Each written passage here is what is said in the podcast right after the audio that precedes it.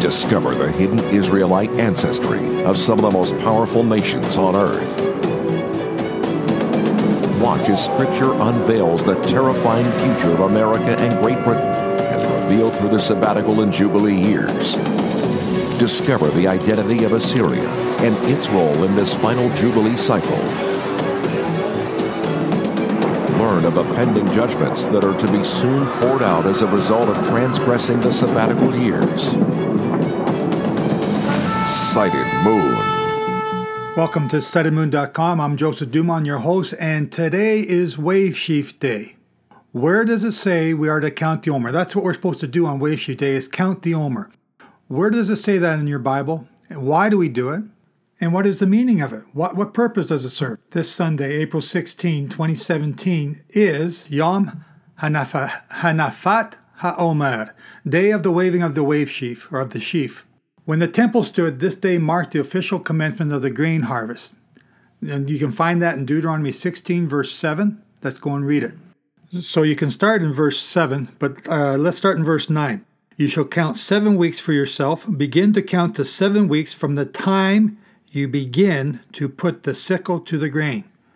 When do you put the sickle to the grain? That's the question we're going to solve for you here today. When do you put the sickle to the grain? And verse 10 Then you shall keep the feast of weeks to the Lord your God with a tribute of a freewill offering from your hand, which you shall give as the Lord God blesses you. Okay, so now let's go to Leviticus 23 and read this command for the wave sheaf day. It's not a holy day, and most people miss the meaning of this day because it's not a high holy day. So let's read what it says here, Leviticus 23. We're going to start in verse 10. Speak to the children of Israel and say to them, When you come into the land, which I give to you, and reap its harvest, then you shall bring a sheaf of firstfruits of your harvest to the priest. Now, I got to just say it right here right now. It says, when you come into the land. So, a lot of people use that same reasoning for not keeping the sabbatical year because we're not in the land. So, if you're not in the land and it says here, when you come in, into the land, you keep the wave sheaf, why are you keeping the holy days when you come into the land if you're not in the land? It's the same for the sabbatical years. You're not a land where they keep them out everywhere around the world. Okay, that's my little plug. I had to stick that in there. Verse 11 He shall wave the sheaf before the Lord to be accepted on your behalf on the day after the Sabbath, the priest shall wave it. After the Sabbath. Is that the weekly Sabbath or is that the high holy day? You got to figure that out. And it tells you right here so you can figure it out. And you shall offer on that day, when you have waved the sheaf, a male lamb of the first year without blemish as a burnt offering to the Lord. Its grain offering shall be two tenths of an ephah of fine flour mixed with oil. That's the barley. That's why we have to find barley to know when the year begins. The whole purpose of looking for the barley is to be able to make this offering. If it wasn't for this offering, we wouldn't be searching for barley to begin the year. It's because of this offering that we search for the barley. So to have the barley ripe by the first of the month is not correct. The barley must be ripe and ready to be made into flour by wave sheaf day. That's now. And this is why. An offering made by fire to the Lord. Uh, for a sweet aroma, and its drink offering with a shall be of wine, one fourth of a hin. So if you don't believe that you're supposed to drink wine, you know, all you Protestants out there, you got troubles with this verse here. Verse 14 You shall eat neither bread, nor parched grain, nor fresh grain until the same day that you have brought in your offering to the God, to your God.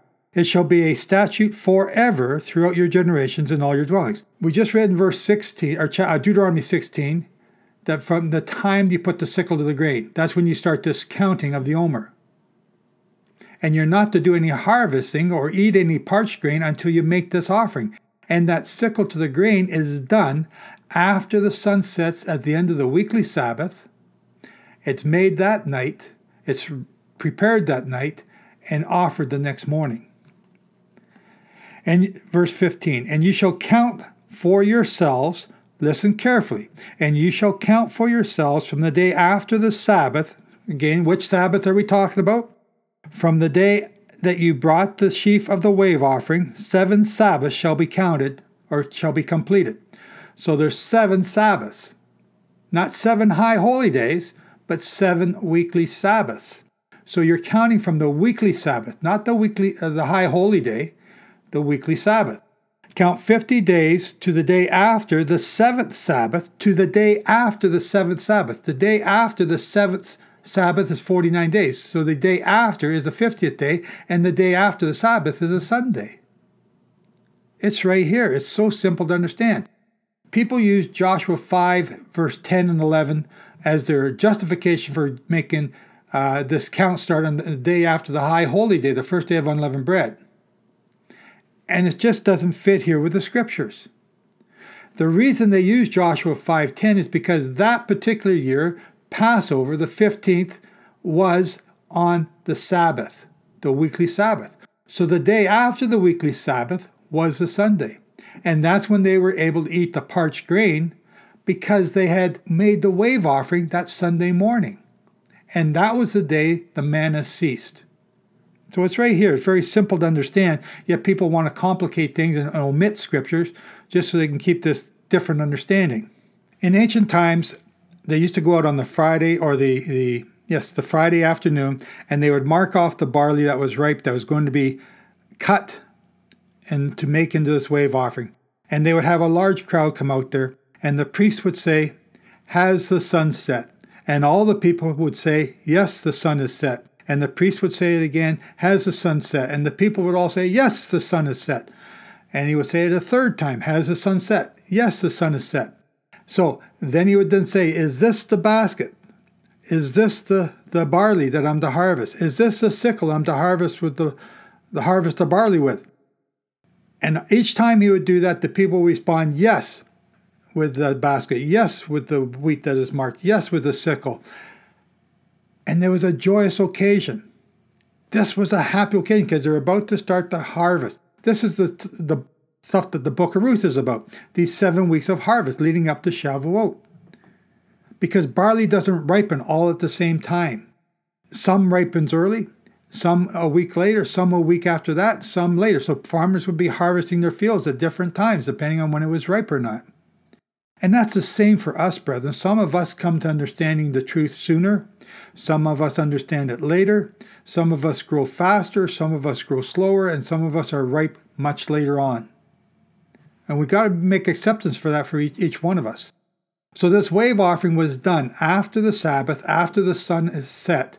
It's taken back and it's ground between your hands. You're rubbing your hands back and forth, rubbing the, the husks off to get the seeds out.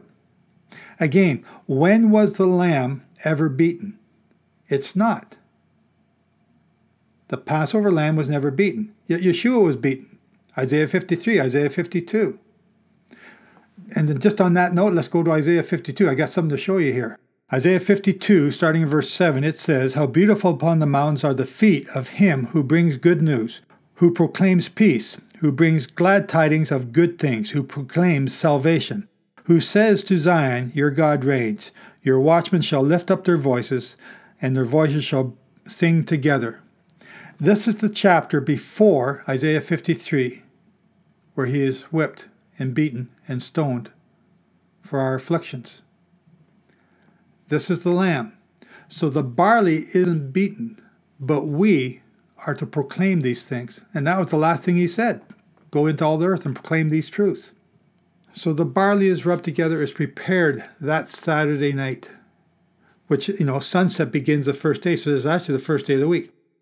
So now we got to go to something else. If you want to understand what this means, you got to go someplace that We got to go to the crucifixion to understand what the barley represents. So we're going to start in Matthew chapter 27, verse 50.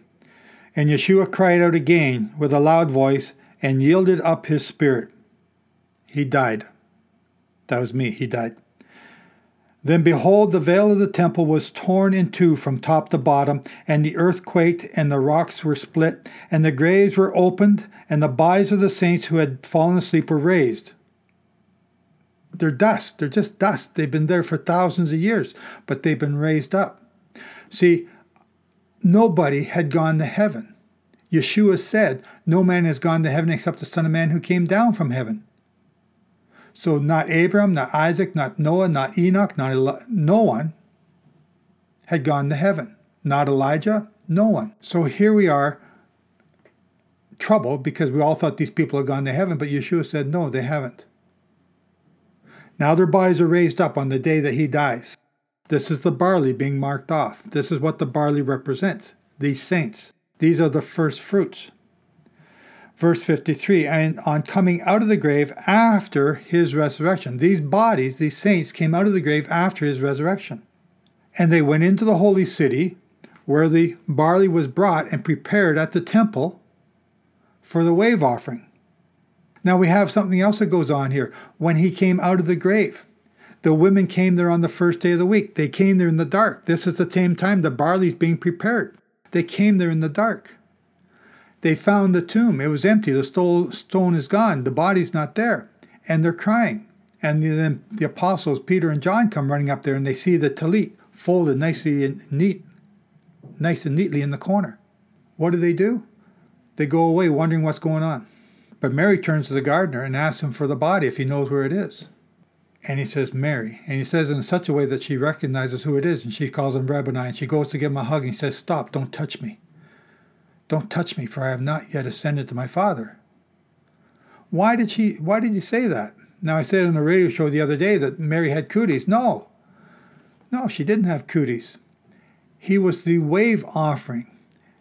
Okay, now we got to go to um, what is it? Paul says this in 1 Corinthians. 1 Corinthians 15, verse 20. But now Christ is risen from the dead and has become the first fruits of those who have fallen asleep. For since by man came death, by man also came the resurrection of the dead. For as in Adam all die, even so Christ in Christ all shall be made alive, but each in his own order. Christ, the first fruits, afterwards those who are Christ at his coming. So this is important to understand. He came out of the grave. He was the first of the first fruits. That's with an S. There's more that came out with him. These saints came out with him at that time. This is incredible news because up until then, all were asleep in the earth. And Paul even says that King David is still asleep and with us to this day. And this was after this event. So King David has a different role here. And as we've said before in other programs, King David is the one who's going to be the Messiah who comes during the seventh millennium. Again, Yeshua was in the grave for three days and three nights. If those are three millennial days, he went into the grave on the fourth day, which is the fourth millennial day. He's in the grave for three days and three nights. That means he comes out at the end of the Sabbath or end of the sabbatical millennium. These first fruits are typical of what's going to happen on the eighth day. That eighth day represents the eighth day of the feast, and this wave offering is done on the eighth day of the week. It also represents the eighth day of the week, it also or the eighth day of the feast, called the eighth day feast, and it also represents Shavuot. All three times, Wave Sheaf Day, Shavuot, and the eighth day is a resurrection of the saints at different times throughout history. The fourth millennial day ends in 84 Common Era, and in 31 Common Era, we have this wave offering event taking place at that time. There are more coming later in, in the uh, different millennial eras in our future. Shavuot at the end of the sixth millennial day, and the eighth day feast at the end of the seventh millennium and the start of the eighth millennium. All these things represent each other and they all tie into to each other just like a well fit glove. But you have to understand what the holy days mean. Yeshua came out of the grave and he led a host of captives with him. Now, who said that? Paul, again. Now, Paul is saying in Ephesians 4, verse 8, Therefore he says, When he ascended on high, he led captivity captive and gave gifts to men. This comes from Psalm 68, 18. That's what King David was saying. Now, verse 9. Now, this, again back in Ephesians uh, 4, verse 9. Now, this he ascended. What does it mean? But that he also first descended into the lower parts of the earth. He who descended is also the one who ascended far above all the heavens, that he might fill all things. And he himself gave some to be apostles, some prophets, some evangelists, and some pastors and teachers, for the equipping of the saints, for the work of the ministry, and for edifying of the body of Yeshua. This is the gifts that he gave men. He was our first fruits. This is the wave offering. This is why this day is so important. This is why the barley is so important because these first fruits Abram, Isaac, Jacob, Moses, Noah, Enoch, Elijah They are these first fruits. And we read in Revelation something else. Because, because remember, Yeshua said, No man's gone to heaven except the Son of Man who came down from heaven. So let's go to Revelation. In Revelation 4, verse 4, around the throne were 24 thrones, and on the thrones I saw 24 elders sitting, clothed in white robes, and they had crowns uh, of gold on their heads. And from the throne proceeded lightnings and thunderings and voices. Seven lamps of fire were burning uh, before the throne, and went each of the seven spirits of God. This word elders is ancestors, which means that they have previously lived and they are our ancestry, our ancestors who are now in heaven. And this is incredible because no one has gone to heaven, but now these men are there. Is there others? Possibly, yes. We're not really told. This is amazing. So, what does that mean? This is the first wave offering that takes place at Wave Sheaf Day. When's the next wave offering? 50 days later. 50 days later. A Jubilee cycle later. That's why you're to count the Omer. It's a countdown counting the Omer. We count it every day, and we count to Shavuot. And Shavuot's the next wave offering, and that one hasn't taken place yet. And everyone who has lived since Yeshua came out of the grave, everyone who has died who believed in Yeshua from that time on, that means all the apostles, all the saints after that time, down to our time now. This is when we're going to be raised up. This is what Paul's talking about in uh, 1 Corinthians 15, starting in verse 50. Now, this I say, brethren, that flesh, oops, no, verse 51. Behold, I tell you a mystery. We shall not all sleep, but we shall all be changed in a moment, in the twinkling of an eye, at the last trumpet. For the trumpet will sound, and the dead will be raised incorruptible, and we shall be changed. For this corruptible must put on incorruption, and this mortal must be put on immortality. This is what this feast of Pentecost, Shavuot, is about. This is the rapture that everyone is looking for and guessing about in the time. But because they don't keep the holy days, they don't know when this is going to take place. Again, read in 1 Thessalonians 4, and let's start in verse 13. But I do not want you to be ignorant, brethren, concerning those who have fallen asleep, lest you sorrow as others who have no hope. If you have loved ones who have died, you're not to be moaning away sorrowfully as if you have no hope. Here's the hope. For if we believe that Yeshua died and rose again, even so Jehovah will bring him will bring with him those who sleep in Yeshua. For this we say to you by the word of the Lord, that we who are alive and remain until the coming of the Lord will by no means precede those who are asleep. For the Lord himself will descend from heaven with a shout with the voice of an archangel and with the trumpet of God, and the dead in Christ will rise first. Then we who are alive and remain shall be caught up together with them in the clouds to meet the Lord in the air, and thus we shall always be with him. Therefore, comfort one another with these words. This is what Shavuot represents. This is the time when we will be raised up. This is the time that our loved ones, or those who are following Yeshua or Jehovah, and obeying the commandments will be raised up at that time. This is what the feast is about. Now, what about the rest of them who don't know? What about Hitler, Mussolini? What about the people that don't believe in God right now? What about those who never knew about him? That's the third Hag. You know, we got the Passover Hag. They've already resurrected the saints at that time when Yeshua came out of the grave. We've got the next one at Shavuot. That's the next Hag that we're hoping to be changed in the twinkling of an eye and risen up, the dead first, then us at the same time. If you remember at that, at, uh, let's go to, and then the third one, before I forget my train of thought here, the third one is the Feast of Sukkot, and that's when the rest of mankind will be raised up.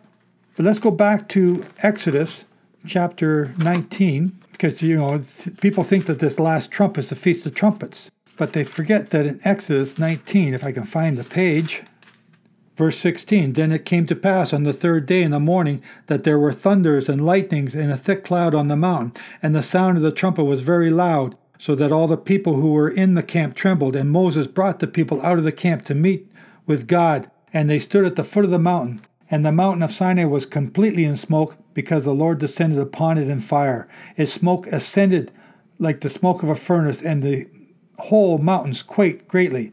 And when the blast of the trumpet sounded long and became louder and louder, Moses spoke, and God answered him by voice. What an awesome day that was. What an awesome day that was. We so screwed up when we said we don't want to hear God's voice anymore. That's what the day of Shavuot is about. The feast, the trumpet, not the feast of trumpets. It's a day of thunder and loud trumpet blasts and getting loud and deafening noise. This is the dead being woken up. This is the rapture that so many talk about. And these people who talk about the rapture don't keep the commandments, don't keep the Sabbath, don't keep the holy days, and didn't keep the sabbatical year. And it's these same people that are going to be told, as it's told, we're told in Matthew in two different places Be gone from me, you workers of lawlessness, which means you don't keep the law. I never knew you. And it says, Yeah, but we, we kept raised people from the dead. We healed the sick. We did all these good works. And, and I never knew you. It says in John, if you love me, keep the commandments. Those who say they love me and do not keep the commandments are liars. And these people talking about the rapture, they love them, but they don't keep the commandments. So they're nothing but a bunch of liars. Wave Sheaf Day today is one of the greatest days in history because that's when man is raised up from the grave and brought to heaven. And it's the first wave offering. The next wave offering is Pentecost. That's when the bread, us who are wheat, are to be made into two loaves with leaven in them that'll be waved before Jehovah at that time.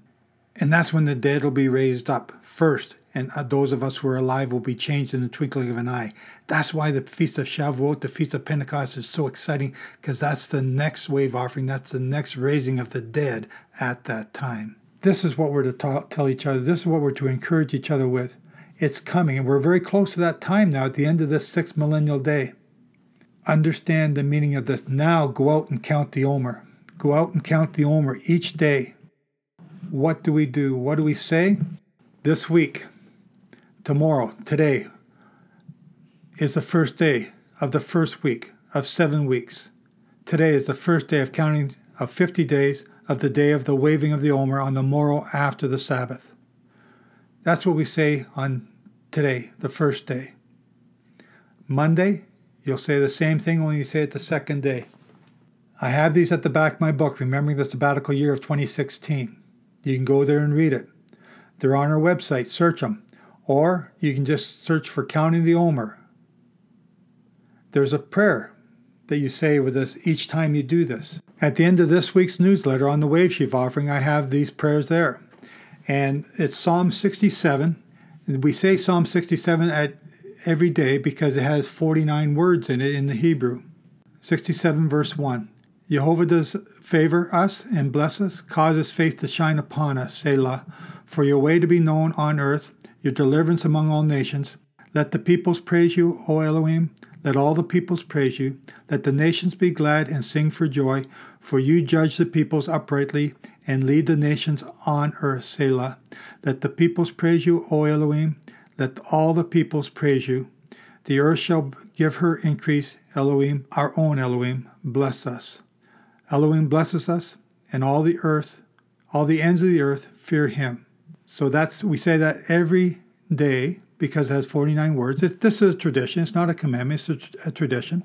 Then the prayer that is cited for the first day is Psalm 119 verses 1 to 8. Blessed are the perfect in the way who walk in the Torah of Jehovah. Blessed are those who observe his witness, his witnesses who seek him with all the heart, all their heart. Yea, they shall do no unrighteousness, they shall walk in his ways. You have commanded us to guard your orders diligently. Oh, that my ways were established to guard your laws. Then I would not be ashamed when I looked into your all your commands. I thank you with uprightness of heart when I learned the right rulings of your righteousness. I guard your laws. Oh, do not leave me entirely. And that's the traditional prayer on the first day of the Wave Sheaf Day. And there are 50 of these. Now, I post them each week in my newsletter. All 50 of them are found at the back of the book, Remembering the Sabbatical Year of 2016. I urge you to go to Xlibris, X L I B R I S, xlibris.com. Search for Remembering the Sabbatical Year of 2016 by Joseph F. Dumont. Get the book. Get the book. 2016 has passed, but the same teachings, the same understandings apply to the next sabbatical year coming up in 2023. You must be ready to keep it and you start planning for it now. Those people who kept it did not starve to death. You know, they didn't die. They were able to keep it and they kept it all around the world in different places, not just in the land of Israel. So I encourage you, brethren, to sign up for the newsletter to get it, sign up for these podcasts, to share the newsletter, share these podcasts with others, write your comments, and let others know about this great day, this great day, the Wave Sheaf Day, what it represents, and why it is so important to Pentecost. It's an awesome day. So until next time, Jehovah be with you and shine his face on you. Jehovah bless you with his understanding, with his knowledge, and with his wisdom. Jehovah be with you all. Shalom.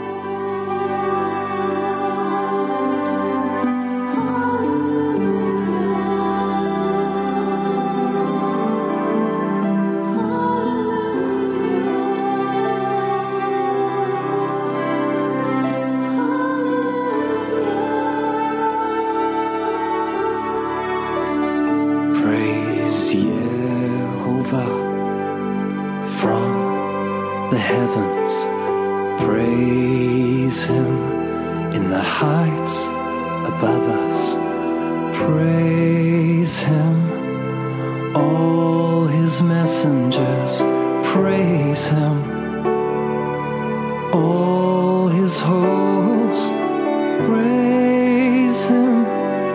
Sun and moon all you stars of light praise him too.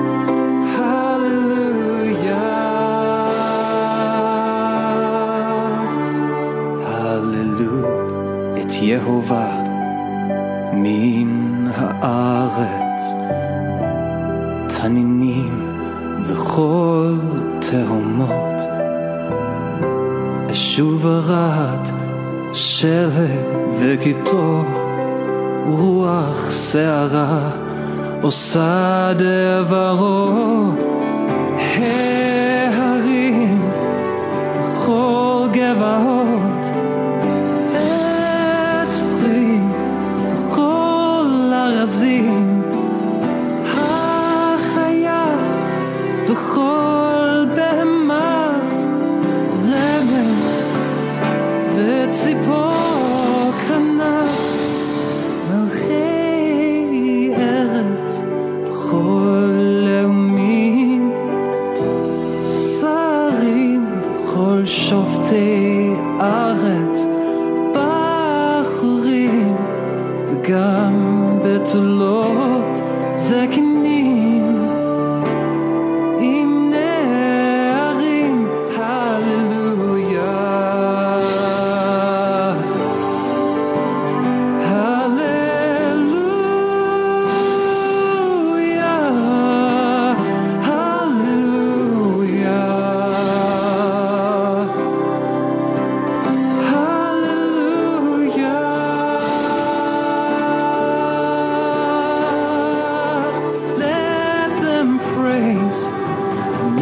of Jehovah, for his name alone is to be raised. He has lifted up for his people a horn.